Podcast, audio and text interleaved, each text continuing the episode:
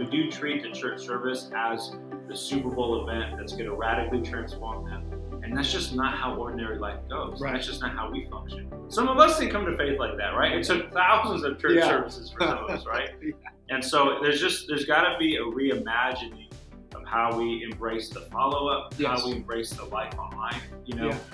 when I started doing evangelism, I started by asking big questions like going up to random people on the street and saying, "If you died tonight, Yeah. where would you go?" The confrontational Yeah. approach. Yeah. And then based on their answer, like, "Well, here's an invitation to my church. You Yeah. come here, right?" And it's like, "Whoa." Yeah. This is the Church Report Podcast, exploring challenges the church faces around the world. Brought to you by the Rogo Foundation. Now, here's Scott Camden. Hey, what's going on? Scott Camden here with the Rogo Foundation, and you're here for another episode of the Church Report. Today, I get to hang out with our Palm Avenue campus pastor. His name is Alfredo Ramos. What's going on, man? How are you today? What's good, Scott? I'm doing well, and I'm excited to be with you today to dive into another episode, another topic. Let's go. Absolutely. So, today's big question is how do you invite a friend to church? Mm. Yeah, that's great. That's great. Especially in our world today. Right?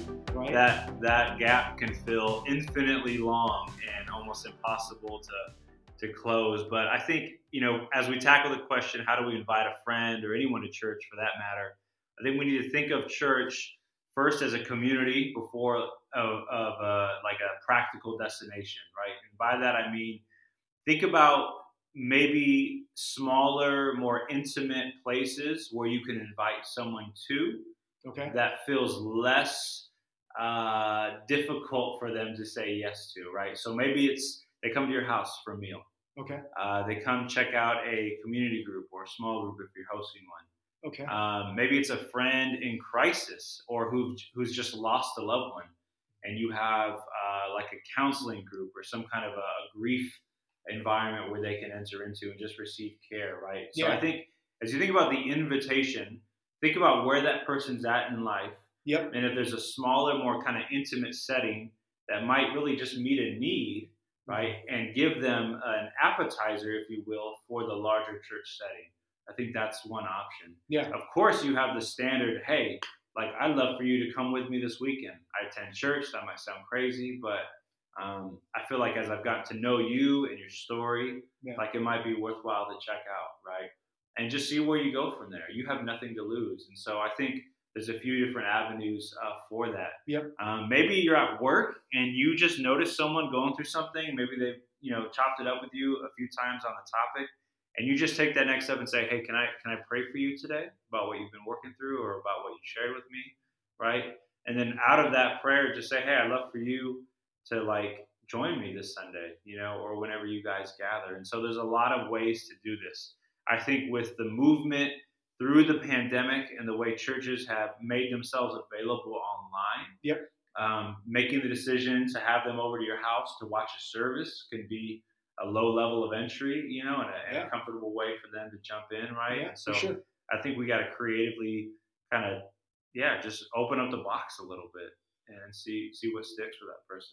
as you're sharing that, all, all totally makes sense. I love the idea of, of really pondering where the person is at and what's Mhm. going on in their life and really considering what is the right flight level for my invitation. Yeah. You know, I, I think you, you and I have been a part of a, few different churches Yeah, in yeah. our lifetime. And one of the things that stands out to me is I, I was a part of one church, and man, they did some amazing uh, events, men's things, uh, Mhm. deep sea fishing trips, guys that would go out Mhm. mountain bike riding, uh, Mhm. off roading, a lot of different things. And so that might be the great initial entry point yeah. is to invite them into something that they're already passionate about to connect with some other people that you're well connected with and with that you fellowship with and do life with. There's that. Um, but but what I wanted to get to in all of those things, whether it's to watch in the digital space, comes over to your home, you watch it, um, is the importance of the follow up Yeah. after you've invited.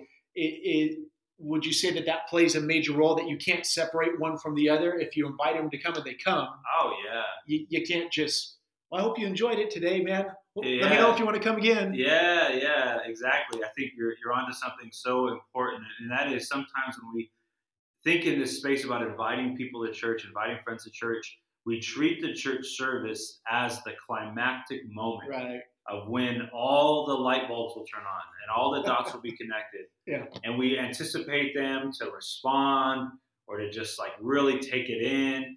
You hope that your pastor who or whoever's preaching like doesn't say anything like too difficult to swallow, right? Right. Like there's all these things that go through and we need to remove the the emphasis on the church service itself and Yeah. place it on the whole life relationship that you hope Yeah. to build with that Yeah, person, that's right? good. Yep. And so for, for some of us, man, maybe you wouldn't want to invite anyone to church yet who you haven't invited first to your home yet, you Yeah. know, That's good. and just got to know or had coffee with or got a meal with, right? Because you're absolutely right. There's follow up, you know. Even if you just said, hey, man, I, you know, we chopped it up after work. I have this message that maybe really will speak to this part of your life. Like, let me share it with you.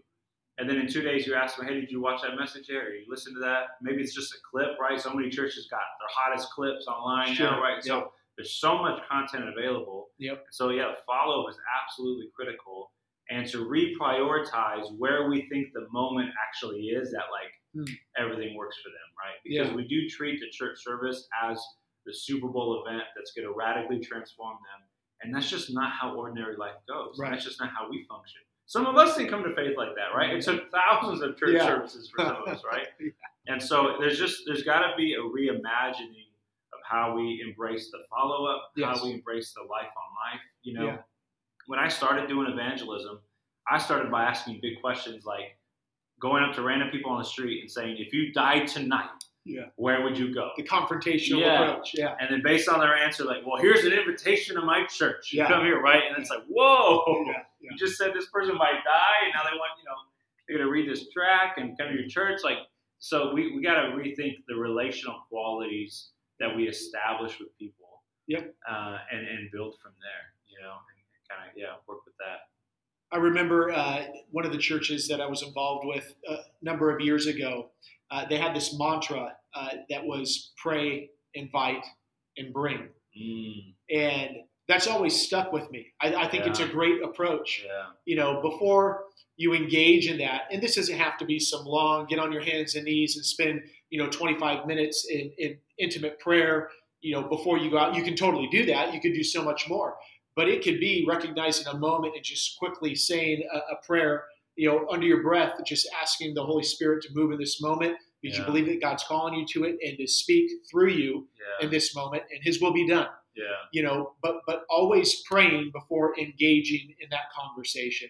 Yeah. Uh, the idea of inviting it, it can be inviting to so many different things, but invite and don't just invite and say I hope to see you there, Yeah. but show how important it is to you and how far you're willing to go by actually bringing them with you. Mhm. But then that Mhm. that fourth part that isn't a part of that three part pray invite bring is if they come, there's got to be intentional follow up Yeah. with them. Those components put together, I think, really demonstrate, especially in hindsight, as the individual individual considers what's really going on here. Right. Right. They realize and learn over a season. Maybe they come to faith, or maybe they start having a conversation about why would you do this, or what, what did this like? Were you nervous to ask me? Mhm. And that gives you, out man, I, I've been praying about this. Mhm. Was I nervous? Yeah. But I, I, I, I went before the Lord, I prayed, and I believe that He opened up the op- like it gives you such a great platform to have this conversation. Yeah. And and what a cool thing when when it is that individual's time, the Holy Spirit has drawn th- that person to Himself for you to get to see that man, I was used, and I, I can see how I took the time to prepare myself to be a well-formed tool in the Father's hands in that instance for that task, which Yeah. was proclaiming the gospel to that individual. And I actually got to be there for harvest time, and I got to pray the sinner's prayer or be there when they got up in the church service or went forward after or whatever it might be. Yeah. So that importance of really kind of having a strategy with this stuff, Yeah. um, spending time in God's Word so that you Mhm. have that on tap Mhm. if you haven't done that yet, you can do that. But then when you are moving forward, you've been well prepared. You've done what you need to as best you can on your end. And then ultimately, you've made room for the Holy Spirit to do whatever He's going to do in that space through exactly. you.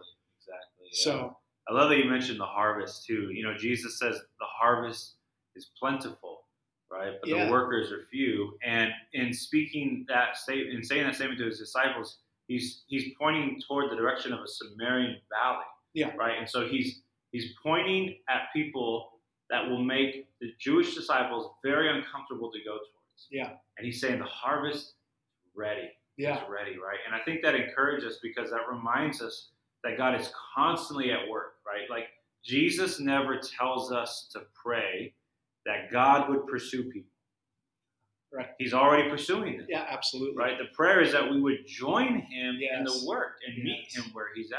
You know, Yes. and and I think that really um, sparks wonder, like a childlike wonder, Sure. right? About like, man, I'm gonna be just enough courageous, Yeah. and and say, hey, you want to come with me? You know, you want to come to me, come with me to a service, and I just think about kids, like kids on the playground, they don't have any problem inviting each other to different things. Sure. You know what I mean? They have such a there's such a freedom there and a kind of wonder. It's a childlike wonder, you Yeah. know. And I think if we recapture that, because we're grounded in the hopeful truth that God is everywhere, working in everything and everyone, then it's going to make us, I think, just more freed up and more hopeful as we engage people and say, "Hey, you want to check this out?" Yeah, I would even. I, I think you. I know you would agree with this, but I, I push back on the the childlike because man, if if I got tickets to an upcoming basketball game uh, down at the Staples Center or something Oh, in yeah. LA, I got no problem walking up to you as another male adult and yeah, saying, yeah, "Hey, Fredo, would you like to go to this game with me?" yeah, yeah, No issue at all. Uh, you know, if I, I've got other friends. If I'm going to go take the jeep up to the mountains and go hit some trails, I got no problem going up. Or if my wife and I are going to have people over, no problem inviting other couples. No Yeah. problem dealing with no's either because I know that people have schedules, right, other things going on. right, Just think that the, the the enemy has somehow been able to make this thing feel so awkward and so different Oh, and yeah. so weird. oh yeah, But we have to get back to a place like kids where it's no holds barred. I'll invite you to go to. You want to go play in the sandbox? You want to go pick boogers and talk? Like I yeah, mean, whatever. yeah, They don't care. They'll just do it. Yeah. We kind of get you know, got to get to that point, whether you're younger or older, around sharing your faith th- th- or inviting somebody to church. It's it's not a big deal. yeah, Um, yeah, for the individual listening who goes, man, you know, I I want to invite. They're thinking of an individual, or maybe even a couple people. I want to invite so and so to church, whether it's at their home to watch a service or whatever it is. What are some practical things that they could do to prepare them to go and do that? I- Is Hmm. there one or two things that you would suggest? Hey, do these things, then just step out in faith. yeah. What would those be? I, I love what you said earlier, the kind of you know the mantra that you have Okay. Kind of just held on to. I think prayer for them is absolutely critical. Again, not not praying that God would pursue them, but that we would join with Him in the work that's already happening. Um, and then the second practical thing I would say is just invite them. Invite them over. Invite them over for a meal.